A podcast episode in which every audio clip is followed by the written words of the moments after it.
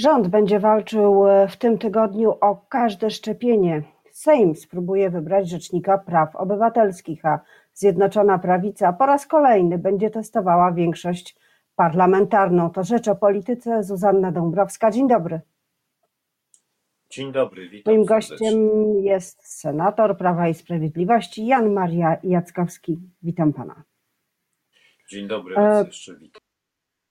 Jesteśmy cały czas e, w sytuacji bardzo ostrej e, pandemii, bardzo wiele zakażeń. Zobaczymy, jakie będą te wartości po weekendzie, ale równolegle odbywa się walka, batalia o szczepienia, która jest oceniana e, w bardzo skrajny sposób. Opozycja mówi o tym, że rząd sobie z tym nie radzi, że wpadka za wpadką. Rząd mówi, że jesteśmy świetni, ale cały czas no, te wielkości, o których słyszymy z Ministerstwa Zdrowia są porażające. Bardzo dużo zgonów, bardzo dużo zakażeń. Jak pan sądzi, czy uda się sytuację w najbliższych dniach opanować? Czy ten narodowy plan szczepień się powiedzie? No tu jest kilka kwestii, które trzeba by, na które należałoby zwrócić uwagę. A więc po pierwsze, dzisiaj ukazały się badania, które pokazują, że jest jednak znaczny stopień y, y, czy odsetek osób, które nie zamierzają się szczepić i to szczególnie w tej grupie tak zwanego ryzyka, więc wśród generacji trochę starszej. I tutaj bez względu na to, jak mówi się o tych szczepionkach, że są ważne, że potrzebne i tak dalej, to jednak okazuje się, że ten procent jest duży. Tu sądzę, że zamieszanie wokół AstraZeneki dodało, że tak powiem, skrzydeł tym krytycznym głosom. Y, Plus to, że teraz coraz częściej słyszymy, że trzeba będzie po raz trzeci szczepić. Y, Ludzie się pytają, przynajmniej do mnie przychodzą i się pytają, panie, no to jak to jest? Jak dwa razy Pfizer nie zadziałał, to dlaczego ma trzeci raz zadziałać? I rodzi się pytanie o trwałe zabezpieczenie po tej szczepionce, czy ono jest na kilka miesięcy, jak twierdzą niektórzy, czy ono jest na dłuższy okres, bo to ma istotne znaczenie dla zwalczania pandemii. I tutaj widać wyraźnie, że problem szczepionek właściwie uległ nie pewnej polityzacji, jak pani redaktor słusznie zauważyła. Y, y, Opozycja krytykuje rząd za program tych szczepień. Ja oczywiście tutaj nie zgadzam się z, tą, y, z tymi krytycznymi głosami, bo trzeba brać pod uwagę również realia, w których rząd działa i niestabilność dostaw tych szczepionek. I tutaj widać wyraźnie, że dla polityków główny problem to jest kwestia wyszczepienia społeczeństwa, ale to nie załatwia problemu pandemii. To załatwia pewien problem polityczny w ocenie sprawności administracji publicznej, natomiast nie załatwia problemu pandemii, bo tak naprawdę załatwienie problemu pandemii to jest opracowanie skutecznych leków na leczenie y, COVID-a i wypracowanie skutecznych metod i procedur leczenia y, y, właśnie tego, z tego wirusa pacjentów w różnych stanach. No tutaj w różnych stanach zaawansowania tego zakażenia. Więc Oczywiście, problem ale, ale medyczny. mówiło się, panie senatorze, mówiło się o tym, że Polska postawi na to, żeby y, móc produkować własną szczepionkę, żeby, że Polska postawi na to, żeby móc produkować własne, własny lek na y, COVID-19. Y, Mówiło się o lekach y, z osocza. Gdzieś to się wszystko rozmywa i nie widać, żebyśmy pracowali nad tym, żeby się uniezależnić od tej sytuacji międzynarodowej, no, która wiadomo, bywa różna. I koncerny się różnie zachowują, i w różny sposób negocjowane są kontrakty z firmami. Tak jest, ma Pani rację, ale proszę zauważyć, że jeżeli chodzi o skuteczne procedury leczenia, to nie jest tylko kwestia, którą.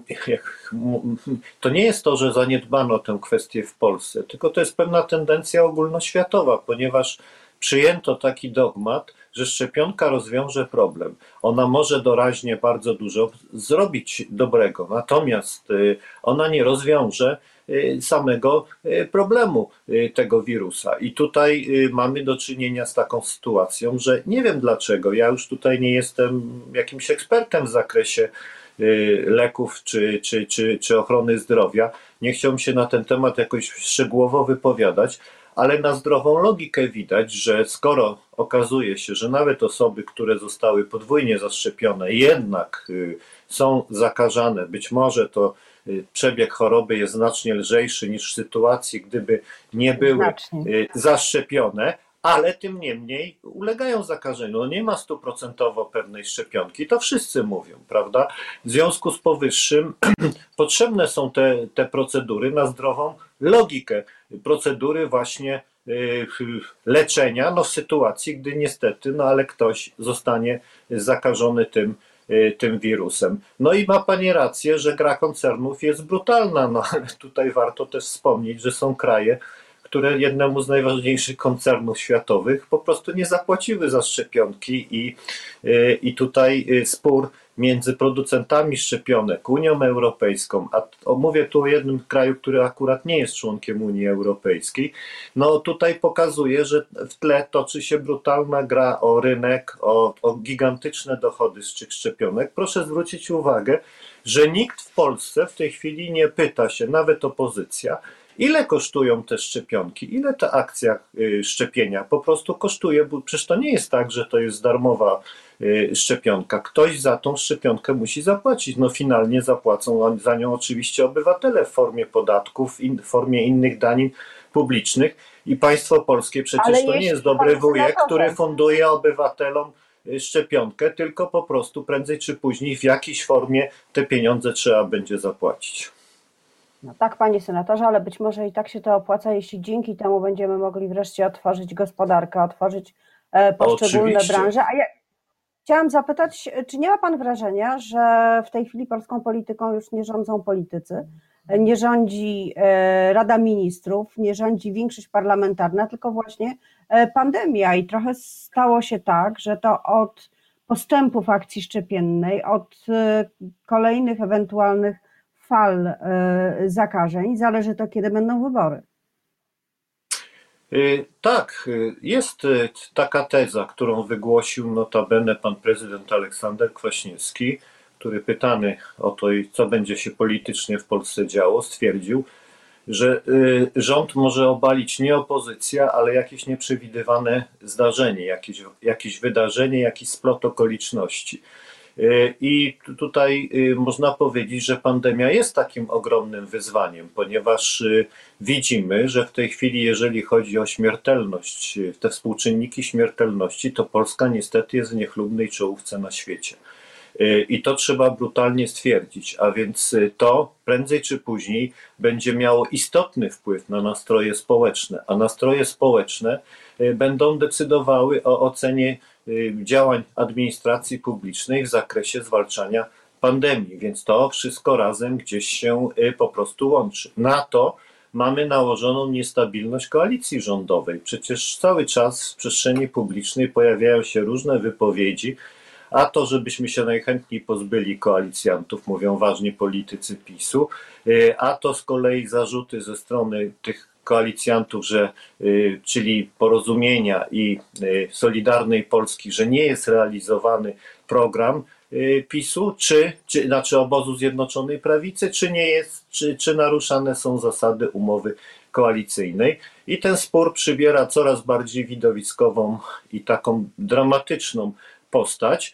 I w związku z powyższym, no, widać wyraźnie, że tutaj też na to nakłada się pewna niepewność polityczna, a w sytuacji kryzysu, w sytuacji, no, pandemia wywołuje kryzys. No, y, y, w sytuacji kryzysu potrzebny jest właśnie rząd, który no, będzie przeprowadzał Polskę przez ten bardzo trudny moment i potrzebna jest pewna stabilizacja polityczna, przynajmniej na ten czas, jak pani słusznie zauważyła, żeby odmrozić gospodarkę, żeby doprowadzić do jakiegoś no, zminimalizowania tych strat ekonomicznych, a przede wszystkim dla ratowania zdrowia i życia ludzi, bo to jest najważniejsze.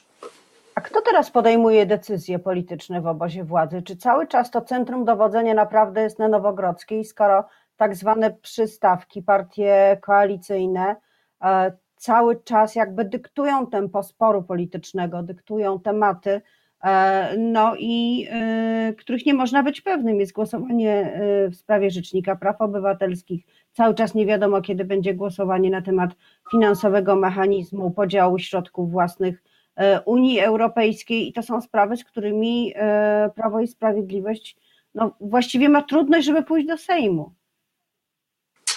To prawda i w tej chwili proszę zauważyć, że dla obserwatorów, przynajmniej w ubiegłym tygodniu, Ważniejsze są już wypowiedzi liderów tych mniejszych środowisk politycznych, a więc pana premiera Gowina, czy pana ministra i prokuratora generalnego Zbigniewa Ziobry, niż wypowiedzi y, Jarosława Kaczyńskiego. Dlaczego? Dlatego, że wypowiedzi Jarosława Kaczyńskiego są w pewnym sensie przewidywalne, to co on powie, natomiast stanowisko mniejszych koalicjantów i, te, i ta argumentacja, która pojawia się, ja się odwołuję do słynnego chociażby wywiadu w tygodniku sieci pana ministra Ziobry sprzed trzech tygodni. No przecież takiej krytyki premiera y, Mateusza Morawieckiego, to żaden, żaden polityk y, opozycyjny nie przeprowadził, takiej systemowej i takiej pryncypialnej i takiej pokazującej, jak według Solidarnej Polski y, Mateusz Morawiecki i odchodzi od programu, pod którym podpisywałeś obóz Zjednoczonej Prawicy. Y, tak samo wypowiedzi pana premiera Gowina, od którego tak naprawdę w tej chwili zależą losy koalicji, bo jeżeli teoretycznie rzecz ujmując, y, porozumie się on z obecną opozycją, no to może doprowadzić do powstania rządu technicznego, y, który y, będzie zarządzał Polską do czasu przeprowadzenia wyborów, ale zanim te wybory zostaną przeprowadzone, to będzie się to odbywało pod hasłem oczyszczenia Polski z wpływów Prawa i Sprawiedliwości, tak? czyli przejęciu telewizji polskiej, przejęciu kontroli nad spółkami Skarbu Państwa, y, przejęcia y, kontroli nad prokuratorą, prokuratorą y, generalną, wszczęcie tych postępowań, które opozycja uważa, że powinny być wszczęte, a nie są wszczynane ze względu na obecną sytuację polityczną. A więc to otwiera bardzo duże ryzyko i stąd wypowiedzi, moim zdaniem, liderów Prawa i Sprawiedliwości powinny, jeżeli myślą poważnie o uratowaniu Y, koalicji i dotrwaniu do wyborów w 2023 roku i zrealizowania tego, do czego zobowiązaliśmy się y, przed wyborcami w roku 2019, to wymaga, powiedziałbym, konstruktywnego działania, dialogu i wspólnego umiejętności wypracowania wspólnej formuły harmonijnego współdziałania, przynajmniej w tym zakresie, a nie pochukiwania, a nie tutaj straszenia, a nie wymachiwania szabelką, kto komu co zrobi, jak tylko będzie miał taką możliwość. E, mówił Pan o tym, co Jarosław Gowin mógłby zrobić, ale pytanie nie tylko o to, jak na to odpowiedzą politycy Prawa i Sprawiedliwości, czy będą potrafili się dogadać, ale czego on sam by chciał. Czy nie sądzi Pan, że Jarosław Gowin podjął już decyzję o strategii, jaką przyjmie w najbliższych miesiącach? Od czego zależy y, to jego wahanie, odpowiedź na na wątpliwości, w którą stronę pójdzie. Panie redaktor, no, najlepiej to się zapytać pana premiera Gowina. Ja tutaj nie jestem ani jego rzecznikiem, nie jestem członkiem żadnej z partii, które stanowią obóz Zjednoczonej Prawicy i nawet nie mam takiego upoważnienia, żeby się w imieniu jakiejś partii w tym zakresie wypowiadać, więc Y, więc trudno mi tutaj powiedzieć, czy ma już y, pomysł, czy nie ma pomysłu, jakby to miało wyglądać. No w każdym razie sądzę, że jeżeli chodzi o pana premiera Gowina, odebrał to bardzo osobiście ten atak na własną pozycję we własnym środowisku politycznym. Sądzę, że liczył na to, że jeżeli sąd y, odrzuci wniosek pana posła Bielana dotyczący tego, kto jest y, y, no, liderem tego środowiska i czy wygasła kadencja jako przewodniczącego porozumienia y, panu premierowi Gowinowi, czy nie wygasła. No jak wiemy, sąd pierwszej instancji odrzucił ten wniosek i sądzę, że pan premier Gowin oczekiwał, że w takim razie prezes Jarosław Kaczyński i PiS powie, no tak, okej, okay, sprawa została wyjaśniona, jesteś czy jest pan dla nas y, liderem tego środowiska, przystępujemy do rozmów w formacie Rady Koalicji, ustalamy co robimy dalej i tak dalej. Tu nic takiego nie nastąpiło. Ja przypomnę, że przecież y, porozumienie wycofało rekomendacje dla trzech członków rządu dwóch wiceministrów i jednego ministra konstytucyjnego. I w tej sprawie nic, nic się nie dzieje. Tego nie wynika. I nic z tego nie wynika, więc z punktu widzenia y, y, Jarosława Gowina, to na pewno są elementy, które wskazują na to, że on uważa, że tutaj trzeba myśleć poważnie o przyszłości y, i o jakichś alternatywnych rozwiązaniach. Ale to już jest moje przypuszczenie, a nie moja wiedza, ponieważ ja z panem premierem Gowinem nie rozmawiałem na te tematy. I za to przypuszczenie i za tę analizę bardzo serdecznie dziękuję. Moim gościem był senator Prawa i Sprawiedliwości Jan Maria Jackowski. Dziękuję, mi, miłego dnia życzę. Wszystkiego dobrego. Miłego dnia.